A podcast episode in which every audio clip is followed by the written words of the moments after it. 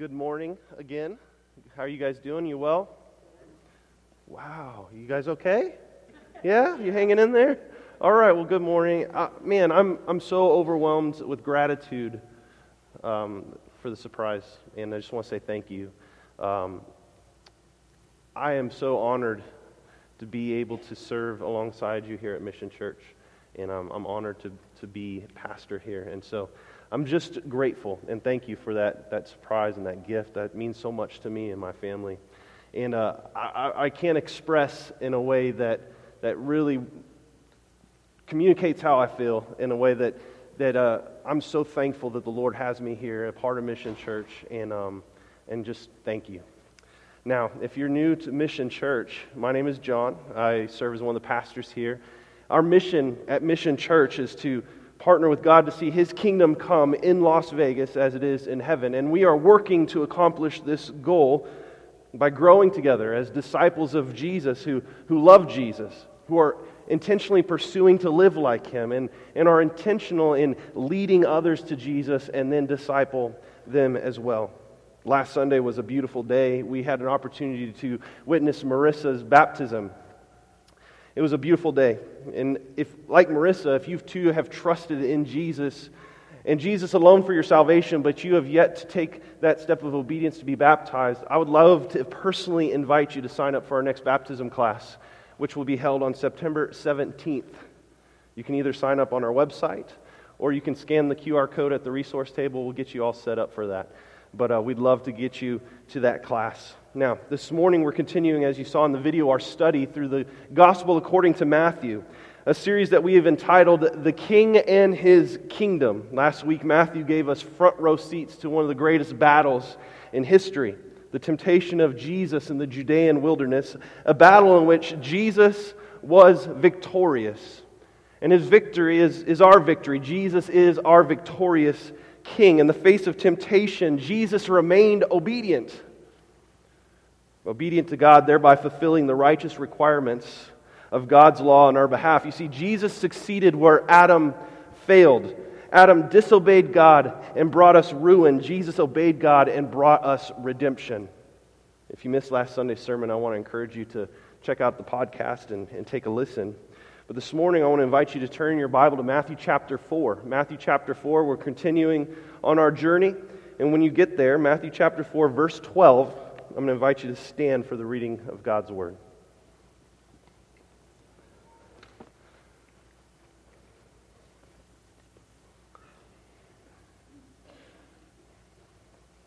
Hear the word of the Lord from Matthew chapter 4, verse 12 through 17. When he heard that John had been arrested, he withdrew into Galilee. He left Nazareth and went to live in Capernaum by the sea, in the region of Zebulun and Naphtali this was to fulfill what was spoken through the prophet Isaiah land of Zebulun and land of Naphtali, along the road by the sea beyond the Jordan, Galilee of the Gentiles, the people who live in darkness have seen a great light. And for those living in the land of the shadow of death, a light has dawned. From then on, Jesus began to preach Repent, because the kingdom of heaven has come near. This is the word of the Lord. Praise be to God. May these words be written on our hearts this morning. Would you join me in prayer? God, we thank you for your word. We thank you for the opportunity we have to sit under the counsel of your word. I pray, God, that you would soften our hearts. Whether we have, have calluses that are built up because of unrepentant sin or disobedience or unbelief, I pray, Lord, that you would soften our hearts so we have a greater understanding of you, a greater understanding of the gospel. I pray, Lord, that you would stir our affections for Christ, away from the things of this world, that we would be focused on you, that we would turn our eyes to Jesus.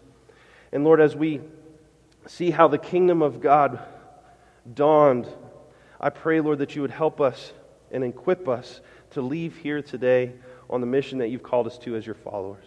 For those here this morning that don't know you, this, this charge that you give us in this text to repent for the kingdom of heaven is near. I pray, Lord, that you would give the gift of faith where it does not reside. We pray, Lord, that you would do your work in us this morning.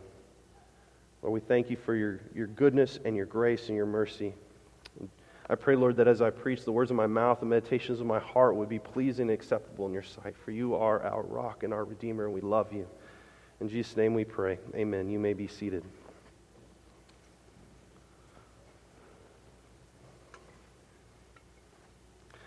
Life, my friends, can be an arduous journey, for it's riddled with challenges, frustrations, and heartache. We're all too familiar with the dense fog of disappointment that rolls in when our dreams are shattered, when relationships are broken, and when the weight of loss becomes unbearable. Why is this world so tangled in chaos? Why do our relationships seem to be an endless struggle? And, and why does everything feel like an uphill battle all the time, relentlessly testing our endurance?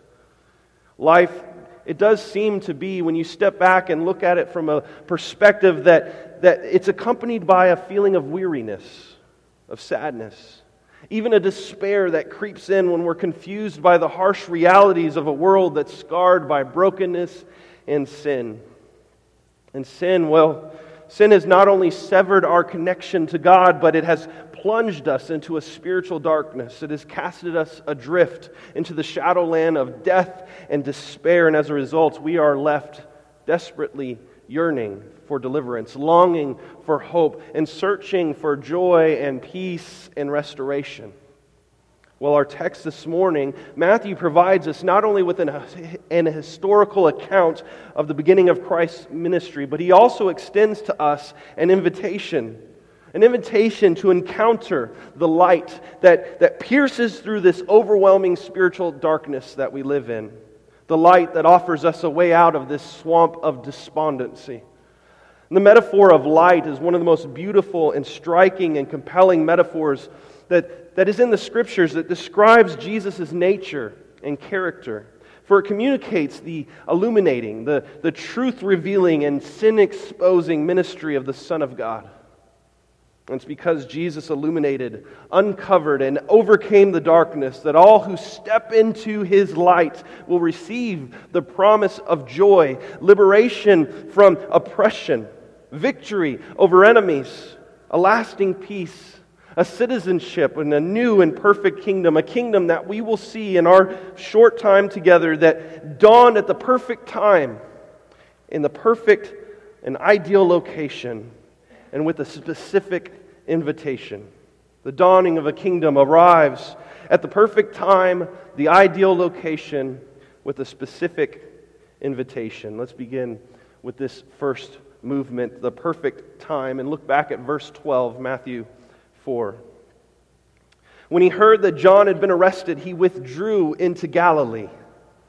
I always found it interesting that Jesus had waited so long to begin his ministry before he launched his ministry, but even the Son of God works according to the Father's divine timetable.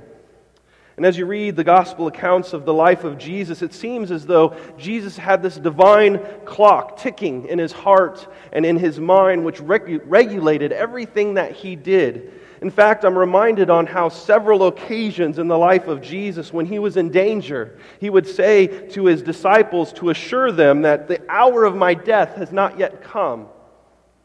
And then later, in the Garden of Gethsemane, after Judas has betrayed him and, and he's uh, going to be arrested, he told his disciples that the hour of his death was near.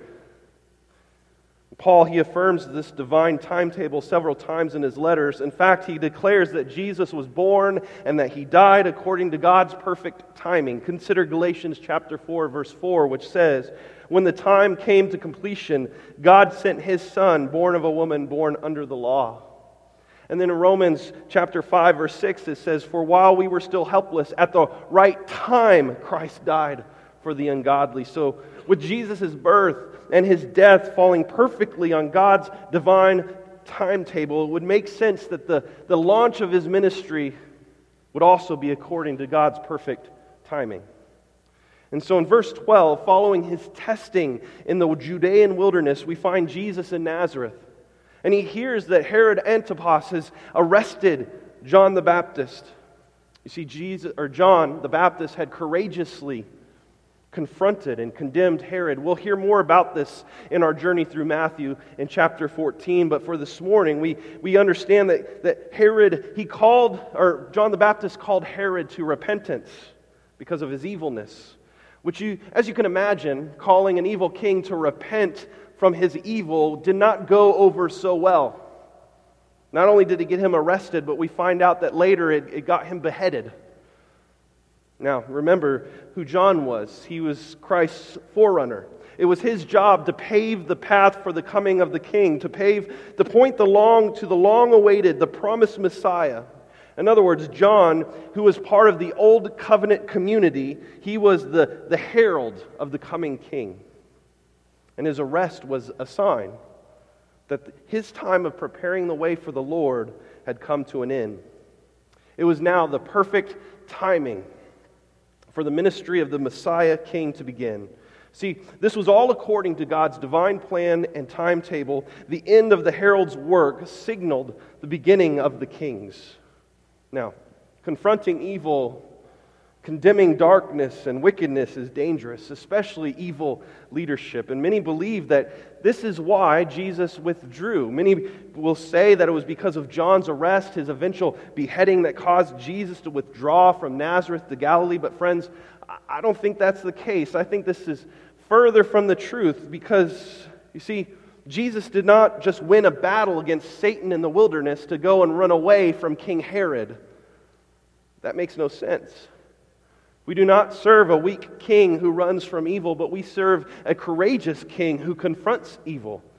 You see, Jesus withdrawing to Galilee was not him escaping out of fear for his life from King Herod. Jesus fears no man, and he surely was no less brave than John. And if Jesus was running away, he would have gone somewhere else because Herod was also the governor, the tetrarch over Galilee over this area. So he wasn't running away from anyone. If anything, he's going to the front lines of the battle. Friends, we serve a courageous king who at the right time took on human flesh, who at the right time battled against our greatest enemies of sin, Satan, and death He's lived a perfect life of righteousness, a life that you and I have failed to live, and at the right time he died the death that you and I deserve to die because of our sins. And three days later, he rose from the grave victoriously, defeating once and for all sin and death. Jesus is our courageous King who began his ministry at the perfect time and in the ideal location. Look at verses 12 through 13. When he heard that John had been arrested, he withdrew into Galilee. He left Nazareth and went to live in Capernaum by the sea in the region of Zebulun and Naphtali.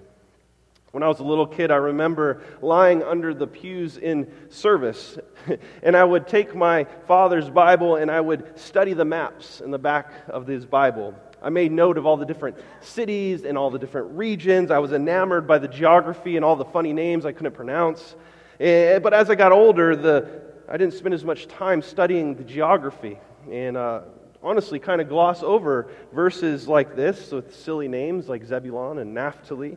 And I spent more time studying the person and the work of Jesus Christ, kind of glossed over the gloss, the, glossed over the geography. And maybe you're like me and you too have a tendency to kind of just gloss over verses like these, especially if you've never been to Galilee or Jerusalem. You see, it's tough to picture these places, these locations, and to see the significance of what Matthew is writing here. But skipping over these verses would not be wise. We'd miss out on so much that God is communicating by telling us the location in which Jesus was going. See, the region of Zebulun and Naphtali was kind of a borderland. It was neither fully Gentile nor was it fully Jewish. It was a culturally and spiritually dark place. In fact, if you were to read the history of this region in the Old Testament, you would read about how God had given this area of land to the tribes of Zebulun and Naphtali. They were two of the 12 tribes of Israel, but the tribes, they didn't obey God's command to expel the enemies of God, to expel the Canaanites from the land. They, they failed to obey. And as a result of their unfaithfulness, these Jews succumbed to the inevitable temptation of pagan influences. Later, we would read in, in the first Kings how King Solomon described this area as worthless This area of land and the people that lived there were insignificant to him, and he even sold this whole region at one time to a pagan king, King Hiram, to pay off his debt. And then in 2 Kings, we read about how the Assyrian kings came in and plundered this area, then conquered the region, ultimately bringing in captivity, destruction, and tragedy. In fact, Isaiah 7 and 8 warned that God was going to, to bring in Assyria to invade. Why? Because God's people were listening to and obeying demonic influence, demonic mediums. They were going to, to spiritualists instead of the Lord and His law. And God warned them if you refuse to turn back to me, if you refuse to listen to me, you will no longer see the dawn, only darkness. In fact, Isaiah chapter 8, verse 22 records this and says, They will look toward the earth and see only distress and darkness and the gloom of affliction, and they will be driven into thick darkness. You see, Galilee, the area of Zebulun and Naphtali, was an area of thick spiritual darkness with a history of war, death, gloom, and anguish. It was a region populated by the social, religious, political outcast. And this is the exact place where Jesus goes to launch his ministry. It is not by accident that this is where Jesus goes. Notice Jesus didn't choose Judea, where John the Baptist was ministering, nor did he launch his ministry in Jerusalem alongside the spiritual and political elites. Rather, he goes to Capernaum near the Sea of Galilee, a place that was known for being full of unfaithful and uneducated Jews, pagan Gentiles, and backwoods, unsophisticated country folk. Why? It's the opposite of every church planting book I've ever read. You're supposed to go to, wouldn't it make more sense for Jesus to launch his ministry with the financial backing of the church in Jerusalem and the ministry of political and financial influence of the Jewish upper class? Why would he choose to go to Nowheresville to preach and to teach and to heal among the lowly, the despised, and the outsiders? It doesn't make much sense. But, friends, when was the last time that God did anything in your life that made a lot of sense? Brothers and sisters, God has never been bound by the great expectations of men. God exercises His mission, He exercises His redeeming grace, how and where and why and when He sovereignly chooses to do so. And if we can trust Him with the timetable of salvation, then we can trust Him with anything else we might be experiencing this morning. So Jesus, He doesn't go to Jerusalem, He goes to Judea, or He doesn't go to Judea, He goes to live in Galilee, an area that once belonged to the tribes of Zebulun and Naphtali. And he did so to fulfill the prophecy of Isaiah chapter 8, or chapter 9, verses 1 through 2, in which Matthew quotes. Look at verses 14 and 15. This was to fulfill what was spoken to the prophet Isaiah land of Zebulun and land of Naphtali, along the road by the sea, beyond the Jordan, Galilee of the Gentiles. The people who live in darkness have seen a great light. And for those living in the land of the shadow of death, a light has dawned. Matthew, again, he's quoting from the, the great prophet Isaiah, Isaiah chapter 9, verses 1 through 2. And this tells us the reason why Jesus goes to Galilee. In fact, Isaiah predicted this would take place eight centuries before. And this fact alone, that Jesus accurately and completely fulfilled Old Testament prophecy, should be enough to convince any honest skeptic of the truthfulness and the authority of God's Word. You see, just as the prophet Isaiah said, it was the despised, the sin stained, and the rebellious people of Galilee who were the first to see the Messiah, the first to witness the beginning of God's new covenant. It wasn't the mighty and beautiful city of Jerusalem, but the disregarded Galilee of the Gentiles who first heard the Messiah's message. It wasn't the educated, it wasn't the proud and the, the religiously pure, but rather it was the mixed multitude of Samaria and Galilee, those who had been outcast, those who have been discounted, those who were looked down upon. Brothers and sisters, Jesus came for those who were in their greatest need and recognized that they had a great need. It was into this land of oppression and dispersion and corrosive moral and spiritual influences. It was into this land of impending death and divine judgment that Jesus came with the words of, and deeds of grace, of mercy, of God's love and truth and hope. The people who live in darkness have seen a great light. And for those living in the land of the shadow of death, a light has dawned. And friends, the light is the light for all people. It's a light for all people everywhere who find themselves in distress, all people everywhere who find themselves in darkness, in the gloom of affliction. Friend, the good news of the gospel is good news for everyone.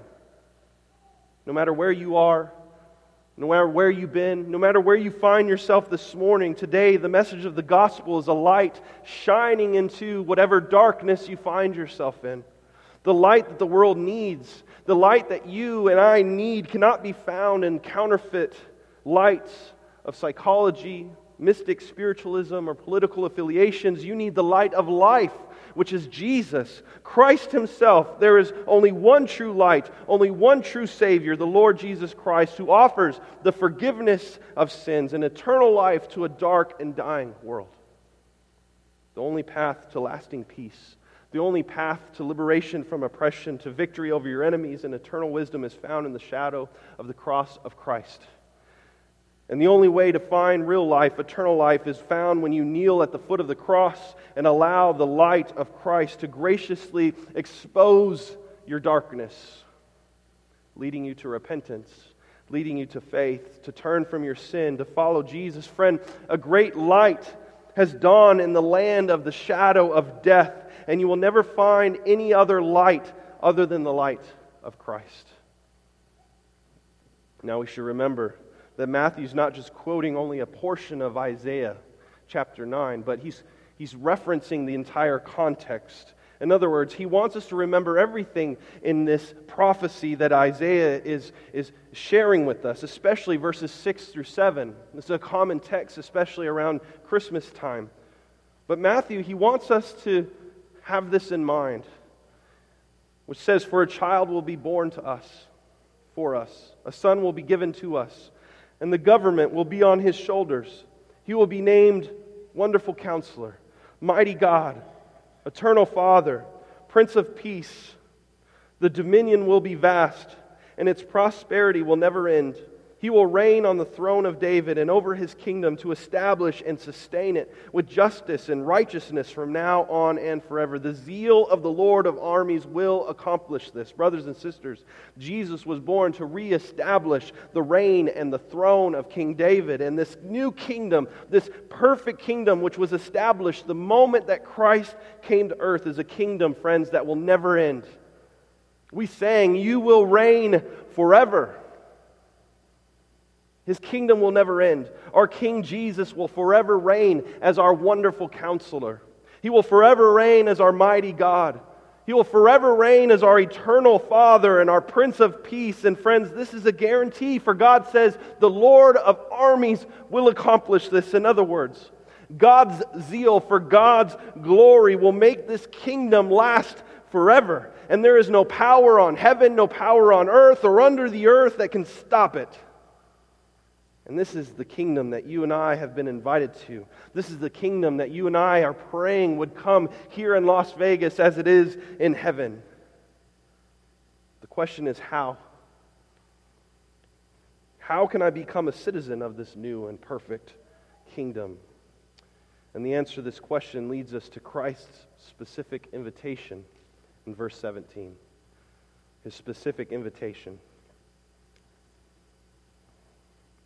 From then on, Jesus began to preach Repent, because the kingdom of heaven has come near.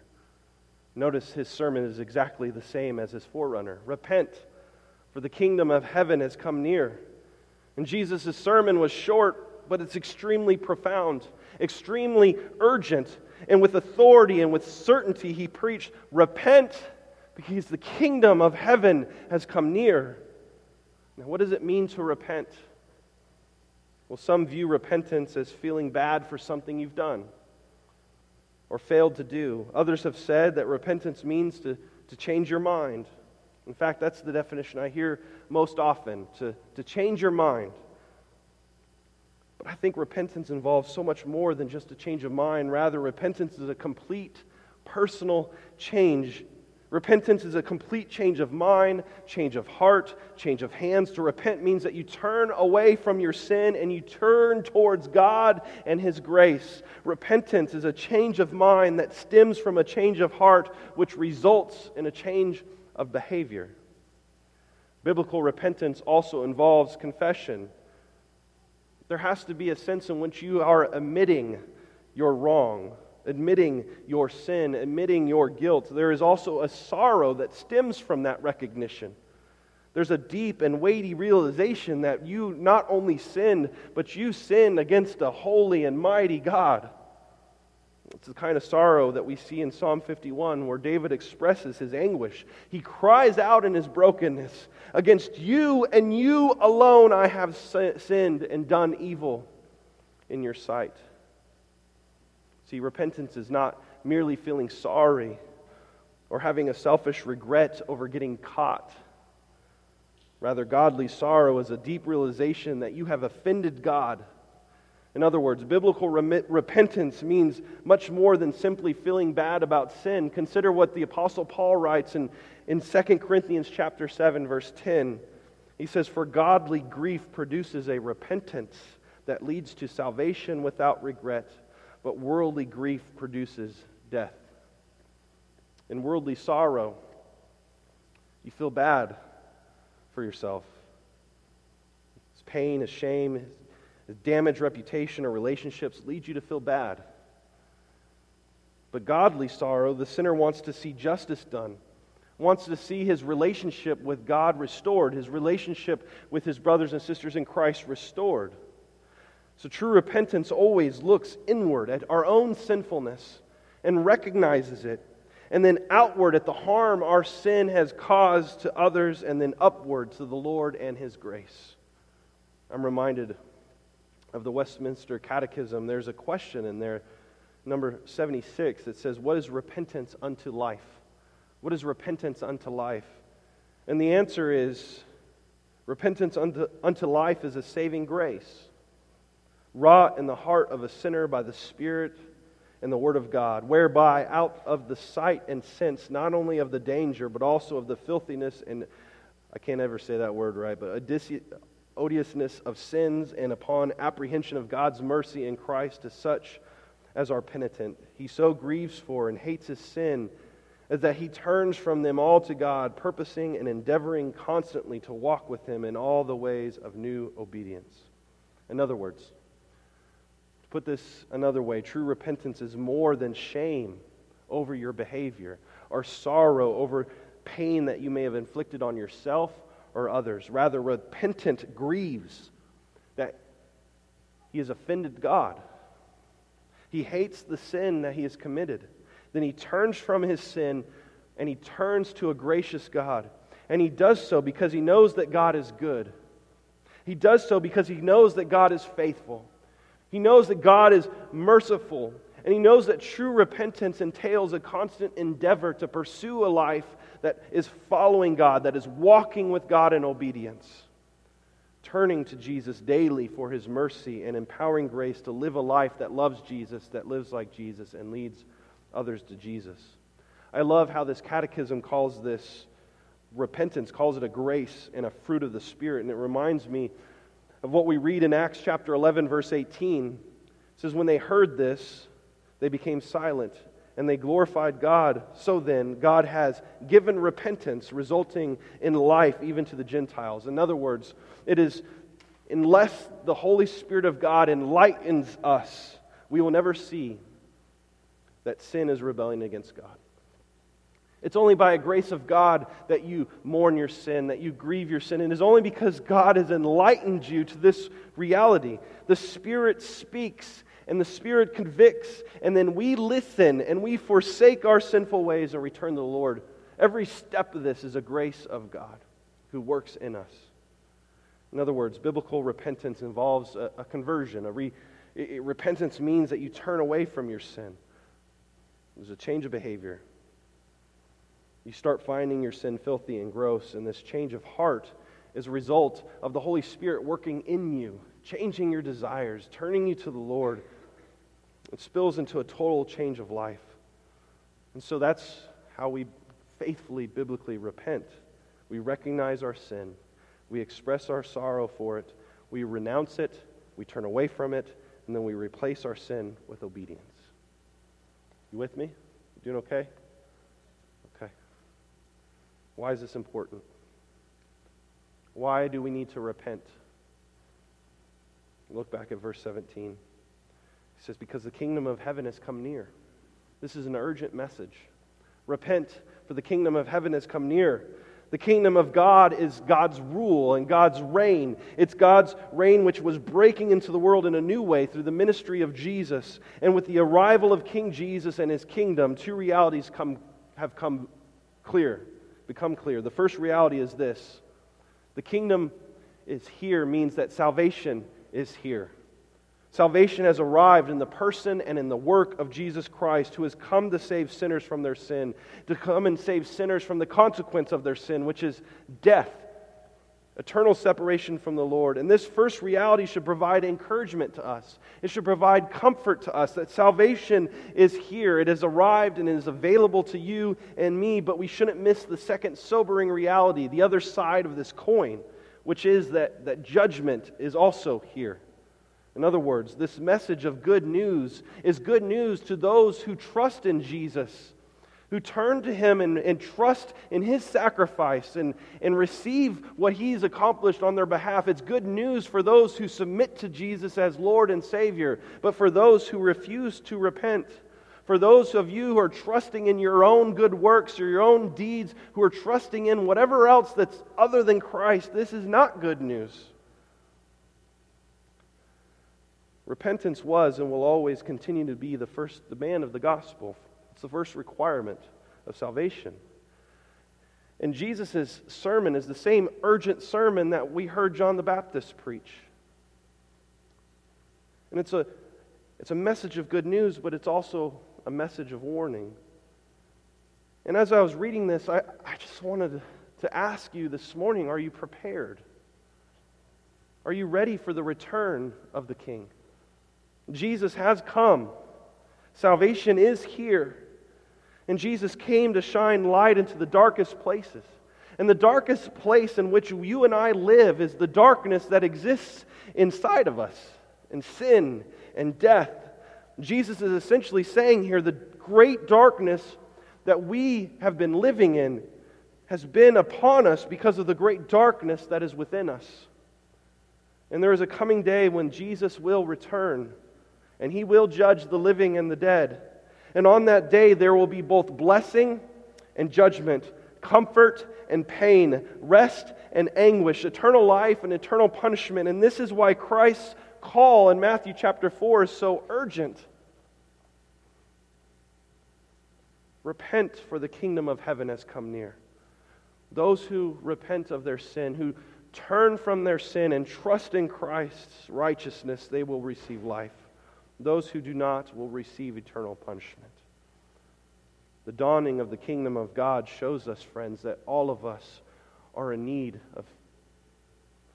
All of us are sinners, that we are not good. It shows people everywhere, Jew and Gentile, that for all of our clever moral pretending, for all of our complex moral philosophies, for all of our hiding behind religious masks, for all of the justifying of our own good works and our own good deeds, the fact of the matter is that apart from Christ, none of us are good.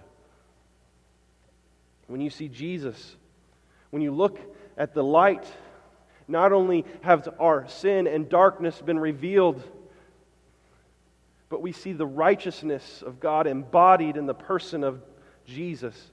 And when we look at ourselves in light of Christ's righteousness, how quickly do we realize that we are not it? That we are not what righteousness looks like. In other words, we need the grace of the light of life to shine into our life and to reveal to us what it is that we need to turn from, to repent from. We need to find out the lie of the world, the cultural sermon that proclaims you are enough be true to yourself is nothing more than the ravings of the spiritually dead. Jesus came to do that. He came to reveal to us our sin. He came to uncover and to show us the darkness that exists within us. But He didn't simply come to shame us and then judge us. No, Jesus came to banish the darkness, to rid the darkness. He came to bear the guilt, to bear the shame, to bear the curse upon Himself, Galatians says. You see, Jesus came not only to, to shine a light into the darkness and to bring you to a realization of the, the guilt that you carry, but he came to take the guilt and bear it upon himself to rescue us. Please hear me this morning. Do not turn away from the light of life. Yes, when the light shines into the darkness, it hurts. When you leave a, a dark movie theater and you walk into the Las Vegas sun, it hurts your eyes. The light can be painful. Whatever the light is revealing in your heart this morning is a grace from God. Do not turn from it, do not hide from it. Don't scurry into a dark corner. Don't let fear and shame prevent you from living in the light because Jesus has come to banish the darkness. Friend, Jesus has come to forgive you, to wash you, to make you new. He is calling you right now to trust Him. Brothers and sisters, there is a King and his name is Jesus. And our King has come to set things right. And the good news is not only did God come to forgive sinners and to get them to heaven, but his kingdom is coming to earth as it is in heaven. The good news of the kingdom of God is not just that Jesus came to live the life of righteousness that we cannot and to die the death that we deserve, but he also rose from the dead. He also ascended to his throne where right now he is seated ruling and reigning he is conquering the darkness. He is equipping his people to charge the very gates of hell and to plunder the world and to disciple all nations. Brothers and sisters, the dawning of the kingdom has come, and we can find hope as citizens of God's perfect and eternal kingdom. Do you have that hope this morning? Let's pray. God, I thank you for the good news of the gospel that's so clear in our text this morning. For those here this morning who have not trusted in you and have turned to everything else, whether it be their good and religious moral deeds or, or trusting in themselves, Lord, I pray that the gospel is clear this morning, that your call and invitation is clear, and that they would respond. Lord, you are the one who gives us faith. Not only do you reveal and lead us to repentance, but you're the one that supplies us with faith. You're the one who takes our heart of stone and, and turns it into a heart of flesh. And I pray, Lord, that you would do your work this morning. I pray for those that are here this morning that have been living in the darkness, one foot in and one foot in the light. Lord, their salvation is secure, but they've been pursuing a, a life that, well, are you're revealing to them this morning that they need to repent of? And I pray, Lord, that you would encourage their hearts this morning, that they would find that, Lord, there is no condemnation for those who are in Christ Jesus. I pray, Lord, that you would encourage them that you are just and you are faithful to forgive them of their sins, that they can rest in the assurance and of, of the pardon that you've supplied to us through your work, through your life, your death, and your resurrection. Lord, I pray that you do that work in their hearts this morning. Lord, I thank you for your glory. Thank you for your goodness, your grace, and your mercy. Lord, I thank you that you are not shining the light to hurt us, but to heal us. And I pray, Lord, that we would come before your throne confidently. For you say, Lord, that we can come confidently before the throne of grace this morning. I pray that we would do that. give you all the glory and all the praise. In Jesus' name we pray. Amen.